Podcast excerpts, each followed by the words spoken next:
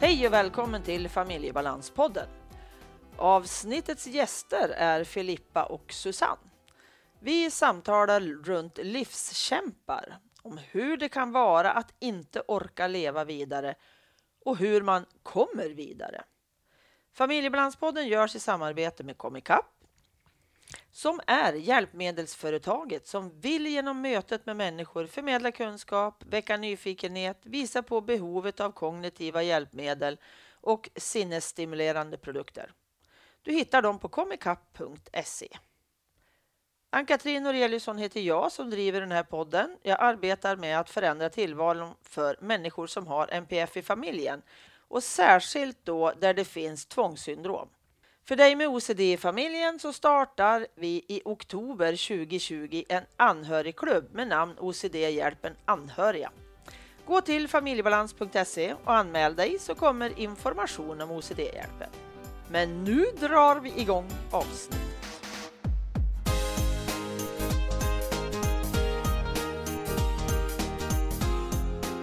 Hej Susanne och Filippa! Hej! Hej! Och välkommen till Familjebalanspodden. Tack! Tackar, tackar. Jättespännande ska det få bli att prata med er och vi ska prata om suicid ur lite olika vinklingar. Och först så vill jag att ni berättar lite grann om er själv, er lite historik om er själv och kanske varför ni har skrivit boken. Och vi börjar med dig Susanne. Ja, Susanne Tell heter jag då och jag är snart 40 idag och eh, har brottats med psykisk ohälsa på olika sätt sen jag var ganska, ja, jag, jag gjorde faktiskt mitt första suicidförsök när jag var i tidiga tonåren och det här är något som har följt mig genom livet och jag har Mm. försökt att hitta olika sätt att hantera det på och eh, både professionellt har försökt hitta vägar så jag utbildade mig till folkhälsovetare och sen började jag jobba med suicidprevention. Men att försöka hitta verktyg som har funkat för egen del och även professionellt för att jag tyckte att det här var så viktiga frågor att jobba med. Både för, utifrån vad man själv har sett men även utifrån människor man har mött och sådär. Så att jag brinner verkligen för att förbättra arbetet med psykisk ohälsa på olika sätt. Det är väl lite, lite om mig. Jätteintressant. Jättebra att du gör det du gör, tänker jag. Det är ett viktigt område. Men du Filippa, vem är du då? Filippa Gagner Jenneteg heter jag och precis som Susanne så debuterade min psykiska ohälsa med suicidtankar och suicidalitet också när jag var relativt ung. Och eh, det var en, har varit en lång resa för att hitta de olika sätt som jag har behövt för att kunna leva med detta och förstå vad det här står för. Mm. eh, lära mig att hantera när suicidtankarna uppträder och de kan bli plågsamma eh, och påträngande. Mm. Sen träffade jag Susanne på folkhälsovetarutbildningen i Göteborg. Men då hade jag kommit till ett stadie där jag var i stånd att kunna plugga men fortfarande skämdes väldigt mycket för min historia, Mm. mina erfarenheter och de här tankarna som emellanåt uppträdde hos mig och var väldigt rädd för vad som skulle hända om någon skulle få veta att Mm. jag bar på detta. Mm. Eh, och sen så hade vi, det är lite spännande för på den här utbildningen som på tre år så hade vi bara några dagar om psykisk ohälsa. Nu tror jag det ser bättre ut idag. Mm. Men under de här dagarna vi pratade om det så blev det så tydligt att det var inte bara jag som hade de här erfarenheterna. Det var flera i klassen som var modiga nog att dela med sig lite av sina erfarenheter. Mm. Och så sakteligen började det gå upp för mig också hur vanligt det här är. Mm. Att vi är Mm. så många som känner oss som de ensammaste människorna i hela världen. Och Mm. det är ju helt oacceptabelt, så kan vi Ja. inte ha det. Nej. Nej. Så därför engagerar jag mig i de här frågorna. Ja. Och ingen bok fanns det. Nej, det fanns det inte. Den saknade både du och jag Susanne på varsin kammare.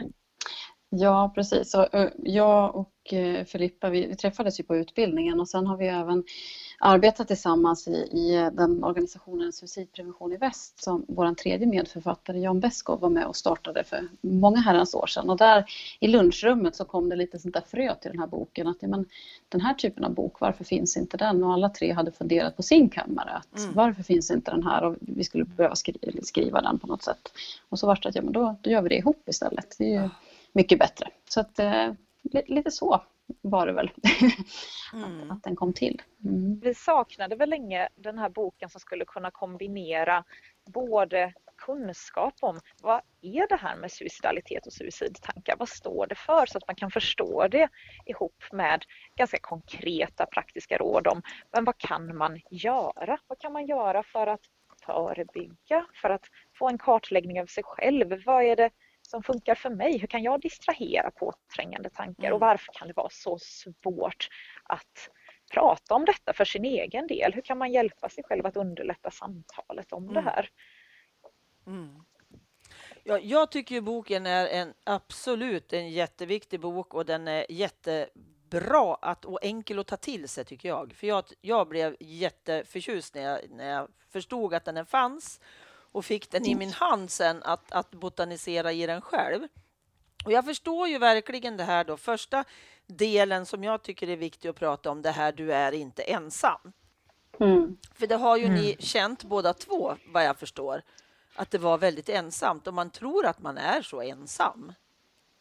Ja, verkligen. Och det var ju en, när vi, när vi satt och funderade från första början så var det lite så här, vad, vad har vi för kärnfrågor? Vad är det som, som verkligen så här, vad vill vi verkligen förmedla? Och en av de sakerna var ju just den här biten, man är inte ensam fast man känner sig ju så otroligt ensam i det här eh, smärtan man är i. Men vi är ju så många som har, har varit där och delar det på olika sätt så att den är så viktig att lyfta fram och verkligen betona. Och, visa på exempel från. För att det finns så mycket mm. igenkänning innan man speglar varandra i det. Mm. Och, och, kraft i det. Liksom. Ja, men precis.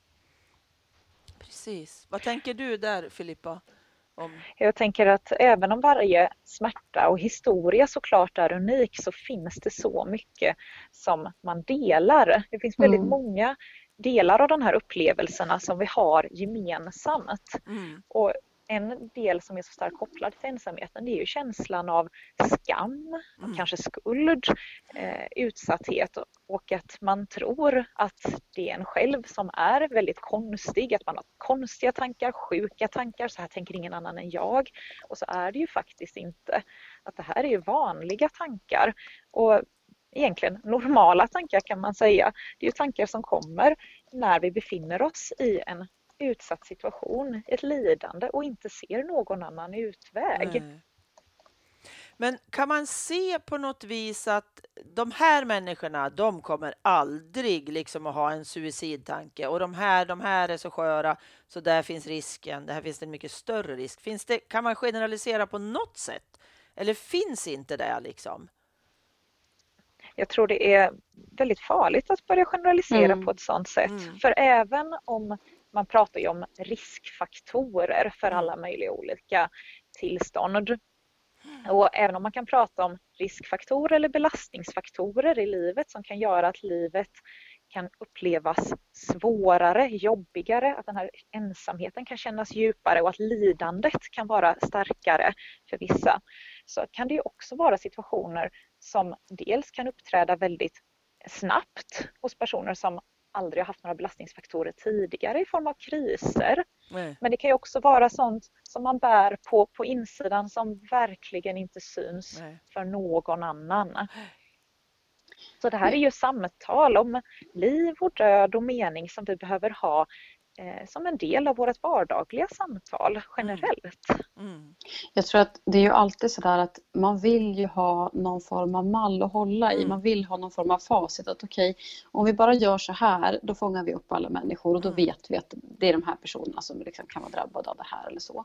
Men, men det fungerar ju liksom inte så utan man måste ju ha ett samtal. Man mm. måste prata med människor och fråga hur de har det. Mm. Och man måste ha öppna ögon för att det ser väldigt olika ut för olika individer. Mm. För en person så kan det ju vara en, en, en enskild sak som gör att det utlöser en sån här kris och man hamnar i den situationen. Och andra kan ju ha, verkligen som Filippa var inne på, en, en drös med olika belastningar i sitt liv och ändå kanske inte hamnar i det här läget. Så det är ju så otroligt individuellt och där blir ju det här att det blir ju väldigt farligt om man tänker att nej men det där är ingen fara för det är bara den här belastningen som ligger mm. där. Så det, det, det, det, är ingen fara att det skulle hända där. Men, men här borta, där måste vi lägga allt krut därför att den här personen mm. verkar så belastad. Men det, behöver, det kan ju vara precis tvärtom. Mm. Det är ju helt vart den personen är på den personens resa, vad, vad man har för verktyg sen innan och hantera det på. Liksom och så, mm. så att man måste prata. Man, det finns inget annat sätt att göra Nej. det på. Nej, men i alla lägen är ju kommunikation ja. så oerhört viktigt, tänker jag. Både när jag mår bra och när jag mår sämre och när jag mår ja. riktigt dåligt. Mm. Absolut. För det kan ju, jag tänker lite grann, jag ska koppla till en, en händelse hos oss som var eh, inläggning på en psykiatrisk mottagning och där man inte i princip får några samtal alls. Jag får inte fortsätta med min behandling med min, med min terapeut och jag mm. har i princip ingen att prata med och som kan göra att jag mår ännu sämre fast jag då är inlagd och ska ha vård. Mm. Och det är ju livsfarligt, tänker jag.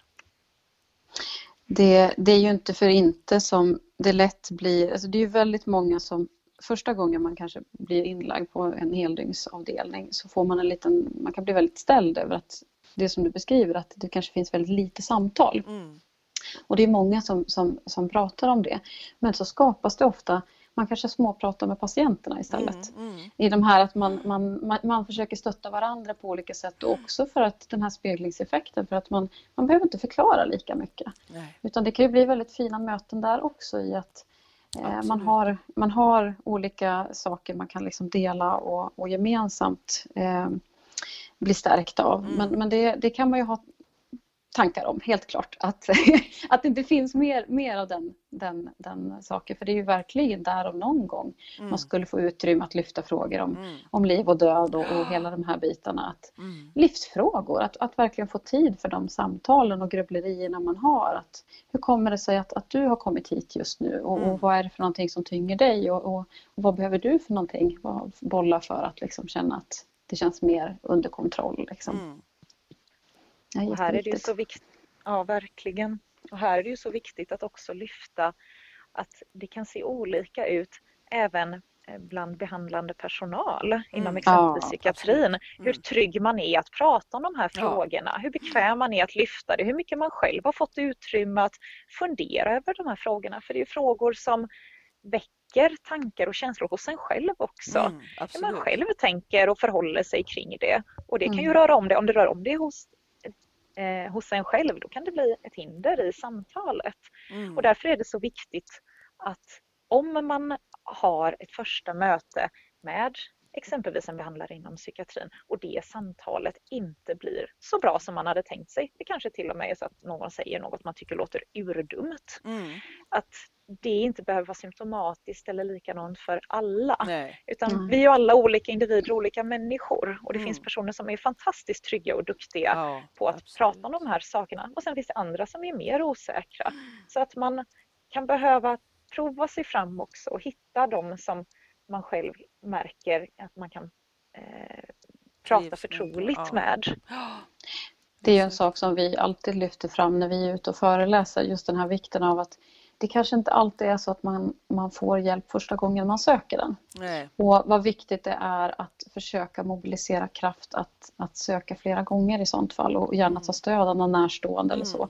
Därför att man har rätt att få den här hjälpen men ibland så kan det ju vara så att det kan vara en person man möter som nej men det klickar inte, det fungerar inte eller man blir missförstådd eller vad det nu kan vara. Men att mm det är verkligen viktigt att, att få det här stödet mm. och, och, man har rätt att få det när man behöver det. Men, men ibland så är det lite snarigt. Mm. Och, att, eh, ja. och det leder vidare, tänker jag, till, för jag bläddrade fram lite i boken, just det här som jag har funderat lite på. Hur ska jag klura ut själv vad jag behöver? Hur gör jag det? Jag skulle säga att man får prova sig fram lite. Mm. Någonstans så kanske man kan ta språng i och det, det beror ju på också vad man behöver i olika situationer. Mm. För det kan ju vara allt ifrån att vad behöver jag i vardagen för att kunna fylla på med så mycket energi och ha så pass mycket utrymme att när ökade belastningar, negativa tankar slår emot en, att man har eh, lite mer energi att ta av. Vad behöver jag för att må så bra som jag kan? Mm. Eh, I förebyggande syfte så att säga.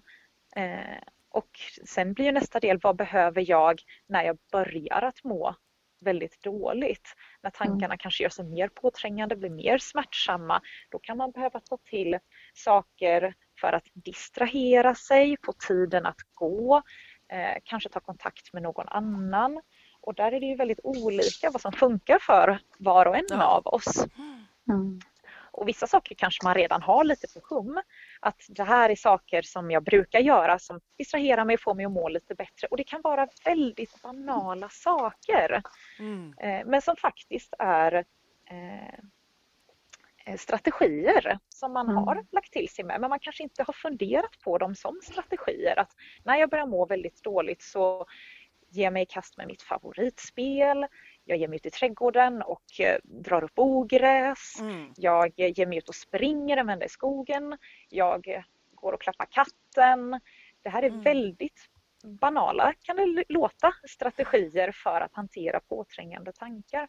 Men det handlar om strategier för att distrahera sig, få tiden att gå och få in lite mer energi i situationen man är mm. i därtill mm. så behövs ytterligare strategier när tankarna blir väldigt mer akuta. Mm. Och lugna sig också, men det, det är också den här biten att jag tror att om man tänker att man måste hitta strategier för att lösa den här situationen med liv och död och mm. suicidalitet. Och hela, det blir så stort. Mm. Men som det Filippa är inne på, de här vardagsbitarna. Att, att tänka, okej, okay, andra typer av kriser jag har varit igenom som kanske inte var lika stora men fortfarande tuffa situationer. Vad gjorde jag då? Mm. Och fundera lite kring det och kanske prata med kompisar eller med partner eller vad det kan vara. Och, och, så kanske man kan bolla lite tillsammans. Att, ja, men du, vad brukar jag göra som jag kanske inte tänker på i de här lägena mm. som verkar vara viktiga för mig? Och, och försöka köra lite detektivarbete där och, och och jag, en sätt för mig är ju det här att skriva upp de där sakerna man tänker att ja, men det här brukar jag använda. Så man mm. kanske har det nära till hands och testa att ja, men nu är det så här tufft igen, kan jag testa att göra det här? Så att man har det lättillgängligt. För det kan ju mm. vara att man inte tänker på det just då. Liksom. Nej, nej. Mm. Och jag tänker också det här, det här är ju liksom strategier för hela vägen från det att jag kanske har lite psykisk ohälsa till att jag mår ja. fruktansvärt dåligt. Det här är ju Absolut. liksom en process hela vägen, tänker jag. Absolut. Mm. Att hitta och sen, strategierna liksom. Ja, att hitta de där strategierna och sen eh, vi pratar mycket om det här med verktygslåda. Att, mm. att försöka skaffa en stor verktygslåda med mm. olika typer av verktyg. För att ibland så räcker det med de här lite basverktygen som gör att liksom vardagen rullar. Mm. Eh, för mig är det väldigt mycket trädgårdsarbete till exempel. Jag älskar verkligen att när, när det är mycket stress, ja, men då typ bara sitta och eh, ta bort ogräs i grusgången. Mm. Totalt meningslöst. Mm. Men mm. det, det, är ett sätt liksom att fördriva tiden på. Men sen när det kanske är väldigt kraftiga ångestpåslag, nej, men då kanske det inte är det som, då måste jag lägga till någonting annat, någonting mer för att liksom få hantera det. Och att, att vara okej okay med att det kan behövas olika saker. Det finns inte en stor lösning på hela problemet Nej. utan att det kan vara olika saker.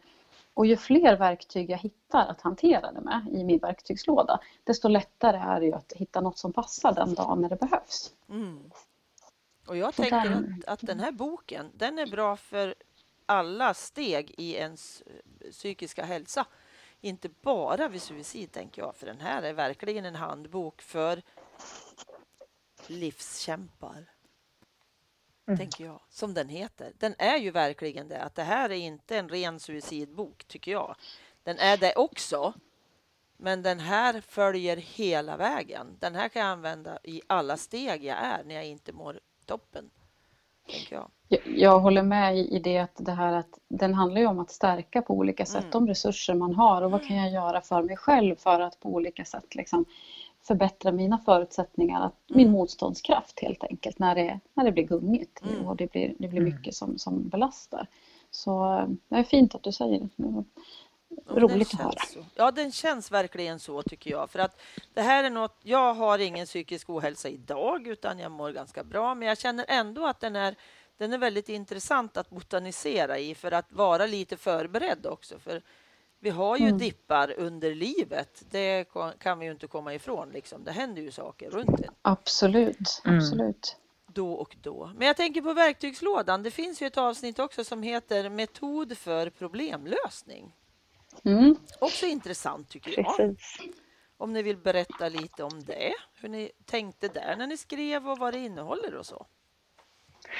Men vi kan väl börja med hur kommer det sig att vi pratar om problem, problemlösning och sådana här enkla, banala saker som att fördriva tiden genom att egentligen ägna sig åt sina intressen.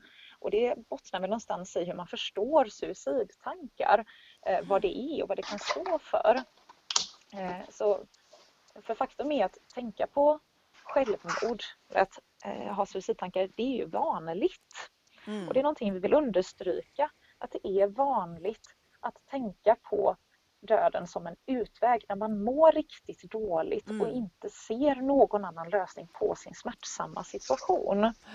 Och det här kan ju vara alltifrån väldigt eh, tillfälliga, lätta tankar som kanske vi alla någon gång har kommit över utan att reflektera så mycket över det för att det inte har känts eh, som, eh, som något som skulle gå till, vi skulle gå till handling Nej. för. Men en tanke som slår oss emellanåt mm. när allting bara känns övermäktigt. Vi orkar inte mer, vad 17. Eh, till att det är tankar som man kan gå med nästan dagligen mm. och när varje dag blir en kamp för livet. Mm. Så det finns ett väldigt spektrum i detta men tankarna i sig är tankar. Mm. Tankar som vi själva skapar. Och vi brukar säga att man kan se då på tankarna som ett viktigt budskap från en själv till en själv. Mm. Att nu mår jag tydligen så dåligt och ser inte någon annan lösning på det här problemet eller situationen. Att tanken på självmordet eh, faktiskt nästan eh, ter sig som en lösning. Mm. Och det är därför som vi pratar mycket också om problemlösning. Mm. För när vi då säger att man inte ser någon annan utväg på den här smärtsamma situationen eller problemet man är i. Det kan vara också väldigt små saker som kan ha eh, ökat på sig så att man helt plötsligt har ett berg av livets alla problem framför sig. Och då menar vi inte problem bara som enkla småsaker små saker utan det kan vara problem som handlar om hur man ska klara skolan, kunna gå tillbaka till arbetsplatsen där det finns personer som kanske mobbar en, mm. hur man ska eh, hantera en relation eller flera relationer som är belastande för en. Alltså livets alla olika eh, svårlösta problem. För livet består ju av problem som mm. vi mm. löser på olika sätt och vissa problem är så små att vi inte eh, behöver ägna så mycket kraft åt dem. Men andra problem snurrar man i huvudet nästan dagligen. Mm. kan bli väldigt uttröttande och väldigt belastande. Mm. Och det var därför som vi la in den här eh, metoden för problemlösning. För det kanske är ett sånt olöst problem som kan vara den där droppen som mm. får bägaren att rinna över där man känner att nej, jag orkar inte mer. Inte en till relation som gick i spillror, inte ett till nej på jobbansökan. Nej. Men det kan ju också handla om att bli uthängd i sociala medier, bli utsatt för övergrepp. Ja. Alltså, det kan vara allt mellan himmel och jord. Mm. Mm. Och ensamhet, tänker jag. Också ja, ensamhet. Jag orkar inte. Ja, alltså hur ska jag söka sociala kontakter när jag har så svårt till exempel? Mm. Att jag känner mig mm. så ensam, vilket också kan leda till att jag orkar inte ha det på det viset, tänker jag. Och det är det här som blir så jobbigt också i att om, om man blir man håller på att älta det här livsproblemet man har mm. mer och mer och mer och lägger mer och mer tid och kraft på att försöka lösa det här. Mm. Och, och, hjärnan blir tröttare och tröttare och den fungerar sämre och sämre och det går sämre och sämre att lösa det här mm. problemet. Eh, och det där känner man ju igen själv bara mm. utifrån att ja, men är man väldigt trött en dag, det är inte då man ska sätta sig med matematiska uträkningar och göra någon stor analys av någonting. Det är liksom inte då utan det vill Nej. man göra när man är pigg och fräsch ja, i huvudet. Ja. Eh, och det är ju samma sak här. Problemet blir ju bara om man har ett problem som man aldrig får vila ifrån. Då blir det ju väldigt svårt. Mm. Eh, och, och i slutändan så blir det ju också för många den här känslan av ett misslyckande. Att nej, jag kan inte ens lösa det här. Jag är helt oduglig. Och det är ju liksom, och man bollar det inte med någon kanske, och, utan det är bara ens egna tankar som, som går i den här negativa spiralen. Och, och, Och det blir ju lätt en väldig destruktivitet och, och en väldig ensamhet som, som, att man kanske inte vänder sig till någon i det här för det blir också känslor av skuld och skam för att mm. nej men jag borde ju kunna rycka upp mig eller ta mig ur det här och, och jag har det egentligen bra, varför, varför mår jag på det här sättet och sådär. Mm. Och i det läget så behövs det ibland inte så mycket för att det ska bli övermäktigt nej. och att det kan leda till destruktiva handlingar som man, man, man känner att nej, det här är liksom det enda sättet. Och där är det så viktigt att bryta in, liksom, att få in de här andra personers tankegångar, andra personers liksom input på det här och få, och få pysa lite. Mm. För då blir det liksom, det blandas med någonting annat, det kan lätta upp det lite grann i det här som kan kännas väldigt mörkt och, och tungt. Mm. Och när jag inte har kanske en, en, eh, jag säger ju anhörig då, eller närstående mm. som ni säger, eh, att, att vända och vrida det här med, vad vänder jag med då, tänker jag? Så det finns ju många möjligheter, tänker jag. Att, att dels så, så det här att fundera, finns det någon i min omgivning? Jag kanske inte har någon, någon i familjen eller, eller så, men jag kanske har någon, någon nära vän, beroende på hur man ser på närstående eller mm, anhörig. Mm, mm. Finns det någon arbetskollega eller någon skolkamrat eller så? Eh, och annars så finns det ju också det här med chattar eller med telefonlinjer att ringa mm. till och som är en jättefin resurs där man, om man nu känner att man kanske inte vill lyfta det med någon fysiskt, ansikte mot ansikte, utan man kanske vill, aldrig har pratat om det här förut, att då få Nej. prata med någon anonymt. Mm.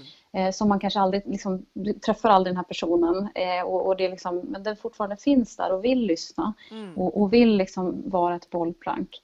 Där har ju till exempel eh, föreningen Mind med självmordslinjen är ju mm. en fantastisk sån möjlighet. Men det finns ju många jourhavande medmänniska och mm. jourhavande präst och sådär. Så att, att bolla det med någon, att liksom testa sig fram mm. är ju en väldigt viktig, viktig del. Mm. Men även med vårdcentral, att, att, att, eh, att, ringa till vårdcentralen och säga att jag, jag behöver verkligen prata med någon om mm. den här.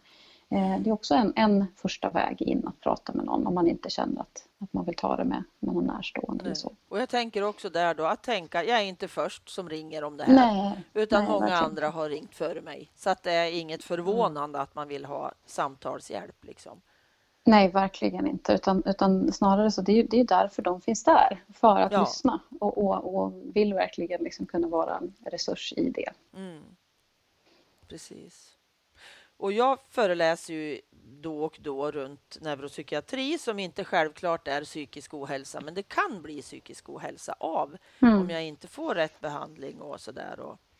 det blir svårt mm. och då pratar jag också om det här med suicid och självmord. Då, om att jag har frågat mina närstående för, för, jag har varit så rädd att det skulle leda dithän för de har mått så dåligt periodvis. Och då har jag frågat.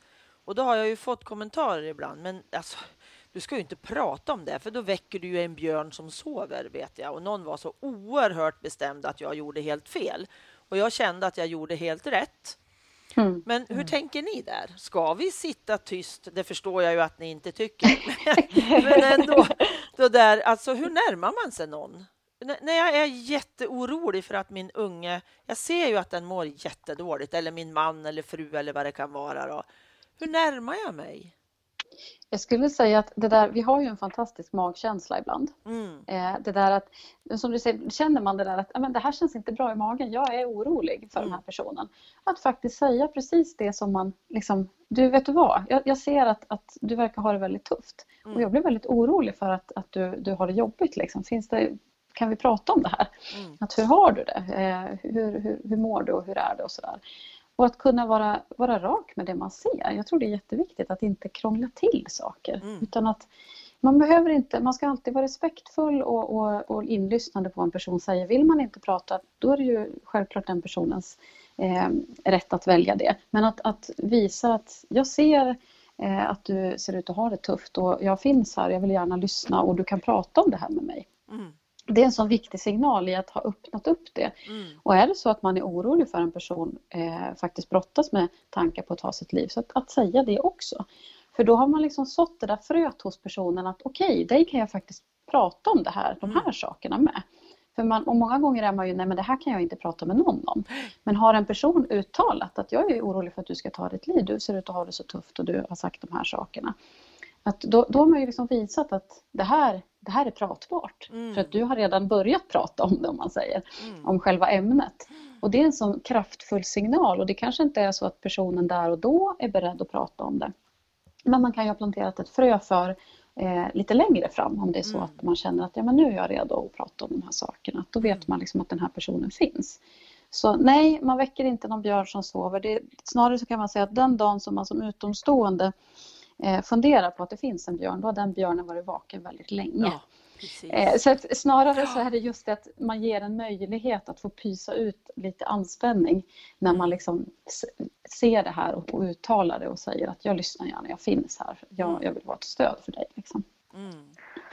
Och det skickar också en väldigt viktig signal som du var inne på Susanne, att man eh, öppnar upp att de här samtalen är jag en person som gärna finns här för dig att ta. Mm. Och eh, ingången där kan ju vara lite olika. Som sagt är ju det här ämnen, frågor som gör att vi blir lite oroliga många gånger. Mm. Vi, vi, är oroliga för vår närstående eller för den som vi har nära oss.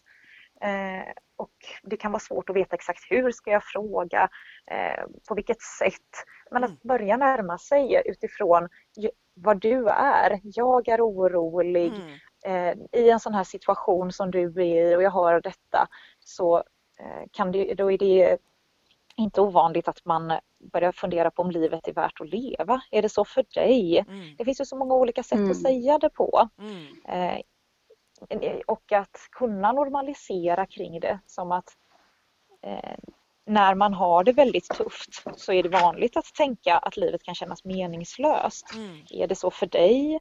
Eh, har du någon gång tänkt att du inte orkar med, att du inte orkar leva? Och var inte orolig för att ställa en rak fråga för det är väldigt mm. lätt också att vi lindar in ja, det. Ja. det. man, vill, man vill ju inte för sitt liv att det här ska vara en sanning. Man vill ju såklart inte att någon ska må så dåligt att man tänker att döden skulle vara ett alternativ. Mm. Och då är det väldigt lätt att man kanske ställer frågor som Har du ibland känt att du inte orkar eller att du inte mm. eh, vill, eh, vill längre? Ja, och då kanske man får ett lika luddigt svar tillbaka ja. som är svårt att spinna vidare på. Utan ställ gärna frågan så rakt du kan. Tänker mm. du ibland att livet inte är värt att leva? Eh, eller vilka ord som nu passar dig. Ja. Eh, har du tänkt på självmord? Mm. Eh, mm. Ibland så, så är det vanligt att man tänker att döden vore ett alternativ till livet. Är det så för dig? Ja. Mm. Så att fundera över också hur du skulle säga det, hur du skulle ställa frågan. Vilka mm. ord som passar bra för dig. Och gärna och öva också ja, på det. Att, ja. att tala ut dem. För det är också det här, man har aldrig tagit de här orden i sin mun. Att tanka på att ta, eller har du funderat på att ta ditt liv eller vad det nu kan vara. Så kan det vara väldigt bra att faktiskt ha pratat ut det i liksom, i ett tomt rum eller vad det kan vara. Men att man liksom har tagit dem i sin mun tidigare. Mm. Än man sitter där första gången. För det här är ju nytt för de flesta av oss. Mm. Det här är ju liksom inget ord vi använder till, dag, till vardags. Så det, det blir lätt laddat mm. i, i det. Vi, vi, blir, vi blir nervösa och oroliga helt enkelt. Och jag tänker också som orolig anhörig kan jag ju också gå in på Minds sida. Jag kan chatta med någon där. Absolut. Hur fasiken ska jag bete mig nu för jag är jätteorolig? Mm. Och, alltså att mm. själv ta hjälp när man är orolig, ja. tänker jag. Ja, för absolut. att känna sig stöttad i att jo, men jag är stärkt i att jag, jag, jag behöver hjälpa till nu och våga fråga och våga stanna kvar och höra ja. de här svaren liksom, som kan kanske vara jätteskrämmande men mm. har jag ändå ställt frågan så har jag ju gett en möjlighet att gå vidare, ja. tänker jag. Ja, verkligen. Ja, och den här frågan kommer ju också i ett sammanhang. Mm. Att då kanske ni ändå pratar om, om hur det är, hur mm. är livet, hur är vardagen och sådana samtal är ju alltid så otroligt viktiga för de ja. skapar ju också ett förtroende en emellan. Så även om det faktiskt inte är så att den du pratar med har tänkt på det här sättet Eh, Okej, okay, bra, då, då vet du det. Eh, men då ifall de här situationen skulle förvärras eller det skulle bli på ett annat sätt senare, då vet personen att det här är någonting som du kan prata om. Mm. Och som man kan gå till dig med. Precis, man har öppnat upp liksom en kanal. Ja. Ja. Jag har aldrig hört om en person som har tyckt att det har varit felaktigt eller blivit upprörd över att någon har frågat på ett respektfullt sätt hur, hur man har det om man funderar på de här sättet. Men däremot har jag hört så många människor som har önskat att personer ska ha frågat. Det, det, och verkligen sådär att varför frågade ingen, varför sa ingen och sådär. Eh, Så att det mycket hellre fråga en gång för mycket än för lite. Och Ja. är det så att man, man känner att oj, det här blev tokigt, att backa tillbaka och liksom Mm. okej, eh, ursäkta, det var inte meningen så här, men jag, jag är orolig och, och så vidare och, och, och förklara det. Liksom. Mm. Eh, mycket hellre det. Man kan ju inte ta tillbaka sånt man inte har, har gjort och har Nej. man aldrig ställt frågan så det går ju liksom inte att ändra på. Nej, precis. precis. Och sen kommer väl den här naturliga följdfrågan att okej, men om personen faktiskt säger ja, det, så tänker jag.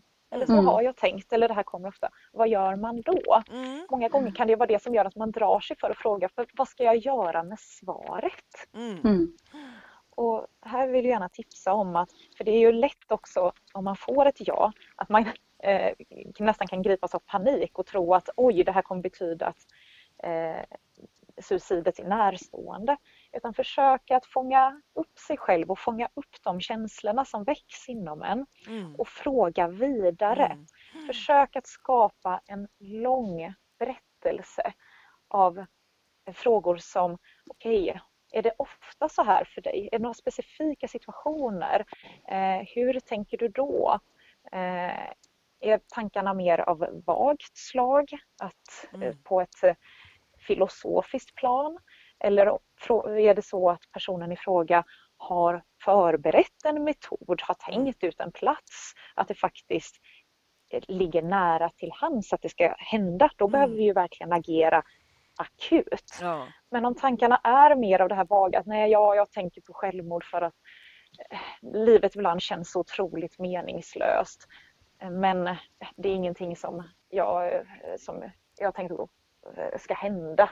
Man kan få sådana här typer av också vagare svar. Det är också det jättebra om man kan normalisera till kring att det är vanligt att tänka att livet känns meningslöst. Mm, Men att det är också väldigt viktigt att eh, vi pratar om detta och att mm, du får verktyg att hantera din situation och dina känslor och dina tankar så att det inte blir värre. nej, men precis. Så fråga Precis. vidare.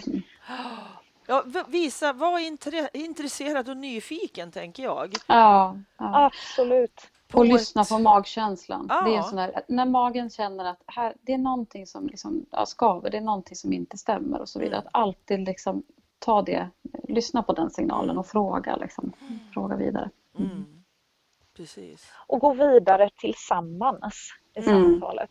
Mm. Eh, ta vidare därifrån att man kan erbjuda sig själv att följa med, att söka upp en kontakt, en samtalskontakt om det är det som behövs. Mm. om det är några överhängande jobbiga situationer, problem som gör att livet känns helt omöjligt att överleva. Hur kan vi tillsammans gå vidare och försöka hitta lösningar på detta? Det kanske är så att du inte har någon eh, lösning på Nej. personens problem eller situation. Oftast har vi ju inte det. Och att försöka att inte hamna för mycket i lösandet på en gång Nej. utan stanna kvar i berättelsen. Låt personen berätta, fråga vidare och därefter så kan man sondera hur går vi nu vidare tillsammans.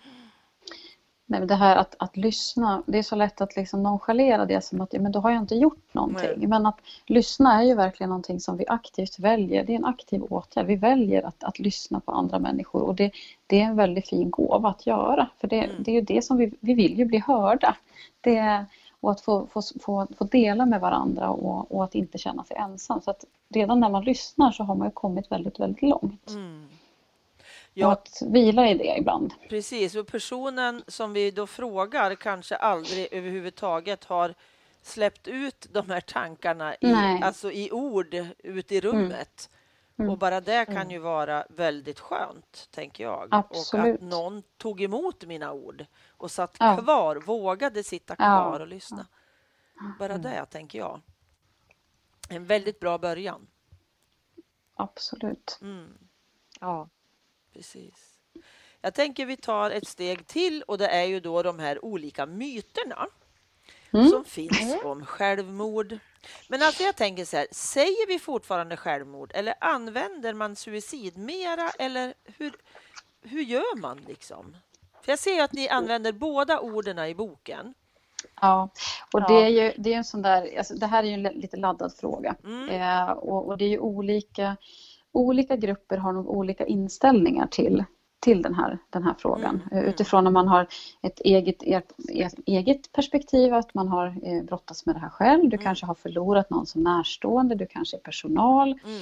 Och sen såklart individuellt däremellan. Men det finns ju olika laddningar. Vissa tycker inte alls att ordet självmord är okej. Att det är liksom mord i det och det är för, mm. liksom ihop med ett brott.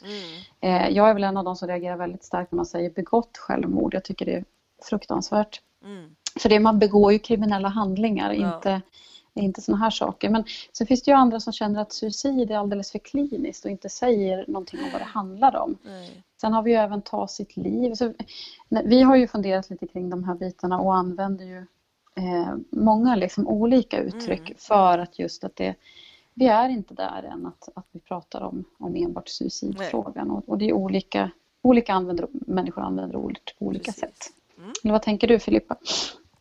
Nej, men jag kan bara instämma. Och det viktigaste är ju att vi lyfter frågan och pratar om ämnet. Ja, ja. Sen att vilket ord som vi använder oss av, det är lite sekundärt. Mm. Utan känn efter, vad, vad känner du dig bekväm med mm. när du ska ställa en sådan här fråga eller ta upp ett sånt här samtalsämne för en diskussion. För det är också ett annat sätt man kan göra att lyfta frågan även om man inte är orolig specifikt för någon i sin närhet.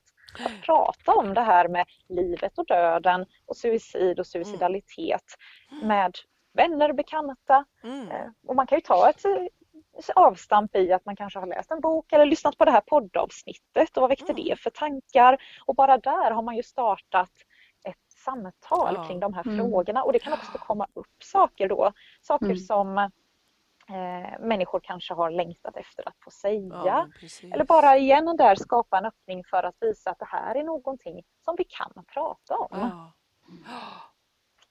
och som vi bör prata om. Det är livsviktigt mm. att prata om de här sakerna. Mm. Det blir också många gånger en öppning till nära och ärliga och djupa samtal. Det går ju mm. inte att prata om eh, livet och döden och självmord eller suicid mm. utan att komma människor nära. Nej, och det är ju när vi kan, kommer människor nära som vi kan skapa den här kontakten och förtroendet för ännu djupare samtal även när livet krisar ordentligt. Ja men exakt. Exakt. Jo, jag tänker vidare. Nu hoppar jag tillbaka till myterna, för det var jag som ledde ja, er fel. Just det. Jag gjorde en liten extra krok runt där. Men jag tänker först så, vi har ju redan pratat om den där väx, inte den björn som sover.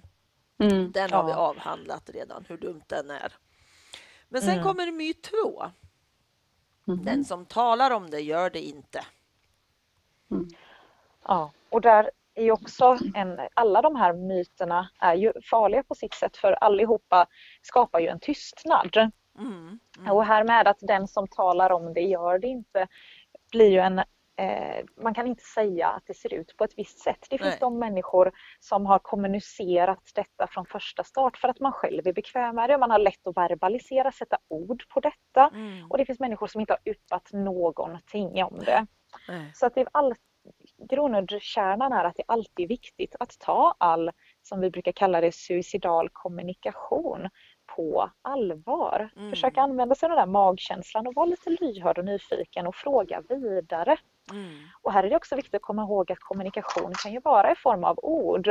Eh, men det kan ju också vara i form av beteende, mm. eh, att man drar sig undan, att man har, får beteendeförändringar man inte är som man brukar vara. Nej. Att intressen som tidigare var väldigt närvarande och livfulla hos en inte eh, är där längre. Eller att man kanske bara ger bort saker, minnesgåvor, rensa upp liksom hos mm. en. Så att alla sådana här tecken som man börjar fundera lite kring. Och vad, vad är det här? Vad kan det här stå för? Att alltid fråga vidare. Mm varför gör du på det här sättet? Mm. Jag blir orolig för dig. Eh, mm. Ligger det någonting bakom? Hur tänker du nu? Hur mm. mår du? Precis. Ja. Och sen har vi myt tre. Det är bara ett rop på hjälp. Den är ju, om man säger att om man tar bort ordet bara så Mm. förändras ju den meningen väldigt mycket. Mm. Det, det, det är ju verkligen att det är två helt, essensen blir ju väldigt annorlunda om man säger Mm. att det är bara ett rop på hjälp och så tycker man ja, ja, mm, sådär. Men om man tar bort det där bara om man säger att det är ett rop på hjälp och det Mm. är ju verkligen ett rop på hjälp. Det är ju människor som sitter i en sån otroligt smärtfull situation som man inte vet hur man ska stå ut i. Som, ja, men man verkligen vrålar och skriker, Mm. hjälp mig för jag står inte ut i den här smärtan. Så jag, ser man det på det sättet så är det ju ett rop på hjälp. Precis som att om någon håller på att drunknar ute på Ja. en sjö, de vrålar ju efter hjälp. Och det är ju Mm. precis samma sak, att man Mm. är i en situation man inte kan hantera och man behöver hjälp för att ta sig ur den. Mm. Så ja, det, men det ska absolut tas på allvar. Eh, och ta bort ordet bara. Vi tar bort ordet bara. Precis. Precis. Och det är ju jätteviktigt att det är ett rop på hjälp. Ja, Mm. ja men verkligen ett skri. Mm. Mm. Ett skrik av smärta. Ja. Och alla sådana skrik av smärta ska vi såklart ta på allvar, även om Mm. det Ja. är det tionde skriket den här dagen. Mm. Precis. Så kommunicerar ju det något väldigt viktigt. Ja. Och jag kan ju tänka mig att ibland så kanske man med, med någon då som har det här skriket tionde gången idag och så Mm. blir omgivningen så där, men herrejösses, kan du sluta nu? Och då Mm, brukar jag alltid tänka det, ja men den som skriker, den som har den här smärtan, den har det värre än jag som går på sidan om. Mm. Det är smärtsamt att gå på sidan om, men den största smärtan är alltid hos den som den finns hos, om man säger så. Om ni förstår Ja, jag menar. Ja men precis. Och, och du är ju inte heller i fara som går Nej. vid sidan om. Nej. Du är ju på en säker, trygg plats. Det är den här personen som är, om man säger i fara, om man nu ska Ja. tänka i det, att är i ett, i ett, ett utsatt läge. Mm. Och att hålla sig lugn i det. Att men Ja. jag, jag, jag är säker, jag är trygg, Mm. jag, jag kan härbärgera det här, jag kan ta det Mm. lugnt liksom, och, och lyssna på personen. Mm. Eh, Och jag har inte smärtan hela tiden. nej, nej, Jag hör den nej, tio gånger under den dagen, men personen Mm. själv har hört den i sitt huvud hela, hela dagen. Mm. Det är inte bara tio precis. gånger. Så. så att komma ihåg det också, liksom att eh, Ja. jag får inte tröttna när jag går där bredvid. Då Nej, får men jag se kanske till att hjälpa till. Ja, ja men att avlasta varandra kanske Ja, det om man är i en sån absolut. situation. Att, Okej, nu, nu känns det som att för mig så är det här övermäktigt just nu. Eh, Mm. kan, kan du lyssna lite extra eh, Mm. en liten stund? Att, att, att det Mm. också får vara okej. Man måste ju ta hand om sig själv också. Mm. Som, Ja, som, Och där har ju Bo Mm. Hejlskov ett jättebra uttryck som jag brukar använda ofta också. Att vara, vi byter rephållare. Vi är Ja, olika rephållare. Mm. Jättefint. Det Mm. är så bra tycker jag. För det, ibland måste man byta plats och säga att nu måste någon annan ta, för jag orkar inte nu. För då är det en fräsch som kommer in som orkar. Ja, För ja. att det är den med smärtan som är viktigast. Och då måste vi hjälpas Ja. åt runt omkring. Så det tycker jag. Ja. Rephållaren där tycker jag, det har jag fångat. ja, men det var väldigt fin. Det ska jag ta med mig. Ja, det, den är superbra. Och, det den säger ganska mycket. Ja, Ja. den är jättetydlig. Precis. Sen kommer jag till myt fyra. Mm. Om någon har bestämt sig så går det inte att hindra. Ja, och det är ju också en myt Mm. att faktum är att de allra flesta personer är ambivalenta in i det sista. Den här Mm. myten är ju också sprungen ur eh, idén om det här att suicid skulle vara en effekt av ett rationellt övervägande. Ja. Nu har jag beslutat att vägt för och nackdelar och kommit fram till att Mm. det här är någonting som ska genomföras. Utan många gånger så är ångest en väldigt stark samvarierande faktor. Mm. Och eh, de allra flesta suicidhandlingar är då väldigt eh, beroende av den här ångesttoppen. Så ifall man kan förhala det mest akuta skedet så klingar även de allra mest akuta och påträngande suicidtankar till slut av. För kroppen orkar inte att hålla den samma höga energimobiliseringsnivå särskilt länge. Så de allra flesta som också överlevt allvarliga suicidförsök, de lever och dör senare i livet av helt andra orsaker. Ja. Ja. Så det finns hopp i allt. Så länge det finns liv finns det hopp. ja, och jag har, det fanns ett här, nu måste jag bläddra lite i boken, för det finns ett sånt himla bra, det har ju ni i huvudet såklart, och jag har det understryket här i boken. Eh, this will, vad, vad heter den där? This too shall pass. This too shall pass. Den tycker jag är så bra. Ja. Ja, är vi, så bra. vi är med. Det är en Ja. sån där... Det, nej, vi påminner alltid om den. Och Mm. Jag brukar säga att jag har inga tatueringar men det är någonting som jag verkligen skulle kunna tatuera in. Mm. För det är någonting sånt där som jag har alltid med. Den där, att ha den där påminnelsen när man själv känner Ja. att alltså, jag står inte ut i den här situationen. Det här kommer aldrig ta slut. Och påminna sig om att men, allting är föränderligt. Mm. Allting ändras och, och det här som jag sitter i just nu kommer inte att fortsätta för evigt utan det kommer att passera och det kommer att Ja. komma någonting annat. Precis. Just nu kan man inte utlova hur det kommer se ut men det kommer inte att se ut så här. Nej. Eh, och, och det finns alla möjligheter liksom att, ja, att det kan se ut på ett helt annat sätt. Så att det, Precis. Och här är det också viktigt att inte landa i de här dikotomierna. Att nu mår jag dåligt, hur ska jag göra för att må bra? Att bli frisk, Nej. att allting ska bli, allt ska bli bra. Mm. För så är ju livet väldigt sällan. Utan, li- men det vi kan säga, det är ju att livet är i ständig förändring. Ja. Att livet rör på sig. Ja. Och, men just det här som du sitter i just nu, det kommer inte att vara på exakt samma sätt för evigt. Nej. Livet förändras och Precis. vi vet som sagt inte hur, på vilket sätt det kommer att förändras till. Nej. Men det det. kommer att se annorlunda ut och det kommer komma andra dagar med andra förutsättningar, Mm. med andra omständigheter där du kan finnas på ett annat sätt. Precis. tycker jag var en väldigt bra slutkläm. Men jag tänker så här, finns det något mer som ni tycker att det här behöver vi ta med? Det har vi glömt. Vill ni fylla på med någon, någon del på något sätt eller trycka mer på något som vi bara passerade för kort eller så? Jag, jag, jag tänker spontant sådär att jag vill alltid skicka med det här att prata mer om självmord på olika sätt. Mm. För att det är verkligen en sån, sån det, det är så tydligt när, när, när, man börjar, när man berättar att man jobbar med de här frågorna. Mm. Oavsett om det är om man sitter på ett tåg en tidig morgon eller vad det kan vara för sammanhang. Så skulle jag säga att det kommer nästan alltid en historia. Mm. Nej, men min pappa tog livet av sig när jag var 20. Min, min skolkamrat eller min jobbarkompis eller ja, men min släkting. Den här. Det kommer alltid sådana här historier. Så fort man säger att ja, jag, har jobbat, jag jobbar med suicidprevention och försöker förebygga självmord på olika sätt. Så kommer de här historierna. Och det är så tydligt att det finns ett så stort behov av att Ja. prata om det här. Både för den att människor bär på olika typer av erfarenheter. Mm. Men också det här att ju mer, ju tryggare vi känner oss i den här frågan, desto bättre kommer vi vara på att möta och hjälpa varandra. Mm. Och vilken resurs det är att om vi kan få ha mer av de här mellanmänskliga mötena när det gäller att, att tankar på att ta sitt liv. Så, så det skulle vara en sån otroligt kraftfull resurs. Så att jag verkligen uppmanar, som Filippa var inne på, att nämna att du är vid middagsbordet eller vad det kan vara om du har lyssnat på den här podden och prata lite om de här frågorna. Ja, men hur ser du? Har du några tankar kring de här grejerna? Och så Mm. att ta tillfällena i akt, Mm. även i lugna lägen, att prata Ja, om de här precis. frågorna.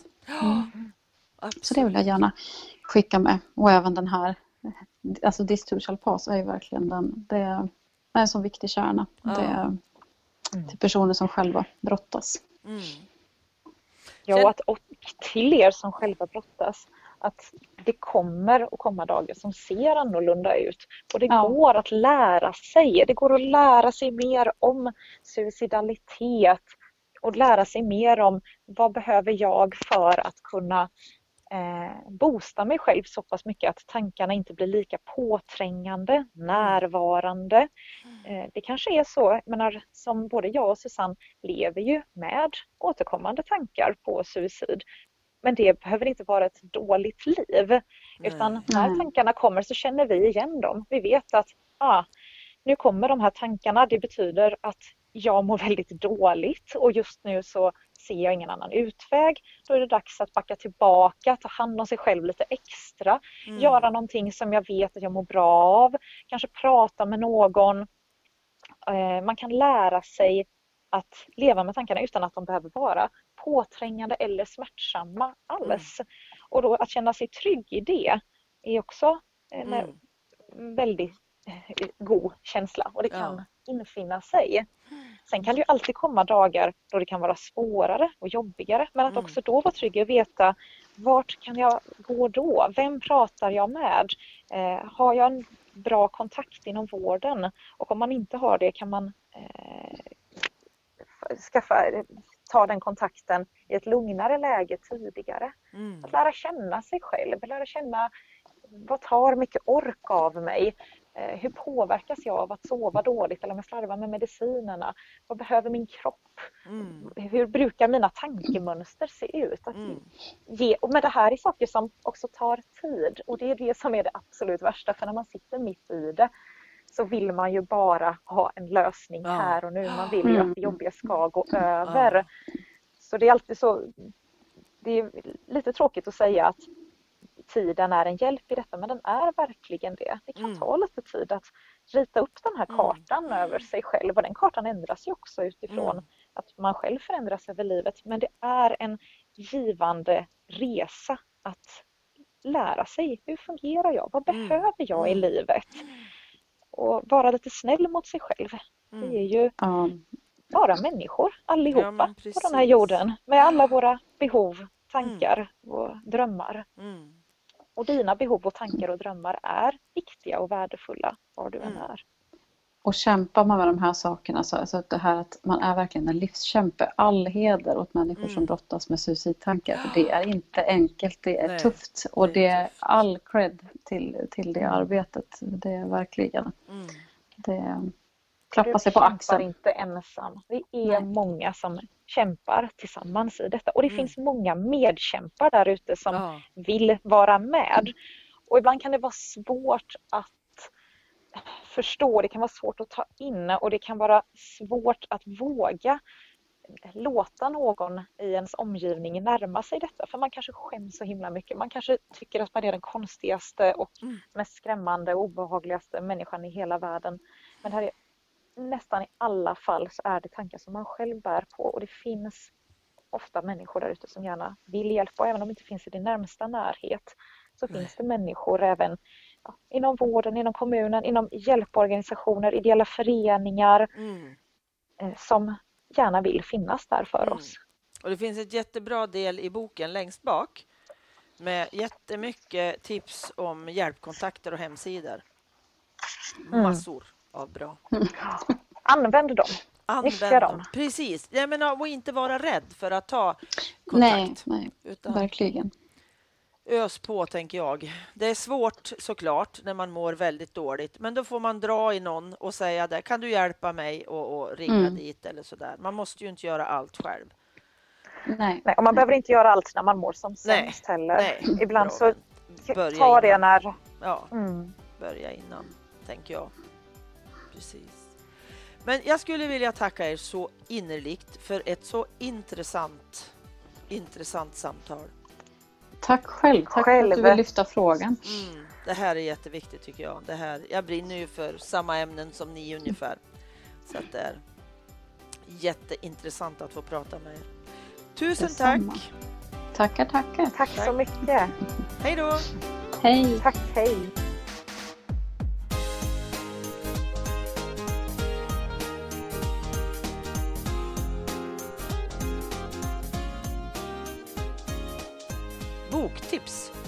Handbok för livskämpar. Filippa Gagner Jenneteg, Jan Beskow, Susanne Tell. Handbok för livskämpar. Till dig som inte vet om du orkar leva. Du är inte ensam i din plåga. Är det något enda vi vill att du ska få med dig från den här boken så är det det. Du är inte ensam oavsett hur det känns just nu. Den här boken är till dig som mår dåligt, kanske riktigt dåligt. Så dåligt att du ibland, kanske ofta, tänkt att du inte orkar fortsätta leva. Att det vore lika bra att försvinna. Vi tre som skrivit den här boken har tillsammans både personlig erfarenhet av att själva ha levt många år med självmordstankar och självmordsförsök men också professionell erfarenhet av att arbeta med att förebygga att människor tar sitt liv. Handbok för livskämpar är den bok vi själva önskat hade funnits när vi mådde som sämst. En lättillgänglig och handfast vägledning för dig som plågas av självmordstankar. I den har vi samlat några av de viktigaste erfarenheterna som vi har gjort genom åren vi delar bland annat med oss av handfasta tips och råd, strategier för hur man står ut när man mår som sämst, vägledning i hur man ska förstå sig själv och sina tankar och hur man ska bära sig åt för att söka hjälp. Boken innehåller även många personliga berättelser samt ett kapitel om hur man kan stötta någon som tänker på att ta sitt liv. Oavsett hur just din kamp ser ut, kom ihåg att vi är många som kämpar tillsammans. Du är inte ensam. Det finns en framtid för dig också. Så släpp inte taget. Så länge du lever kan saker ändras till det bättre. Du är en riktig livskämpe. Hej då och hoppas vi hörs igen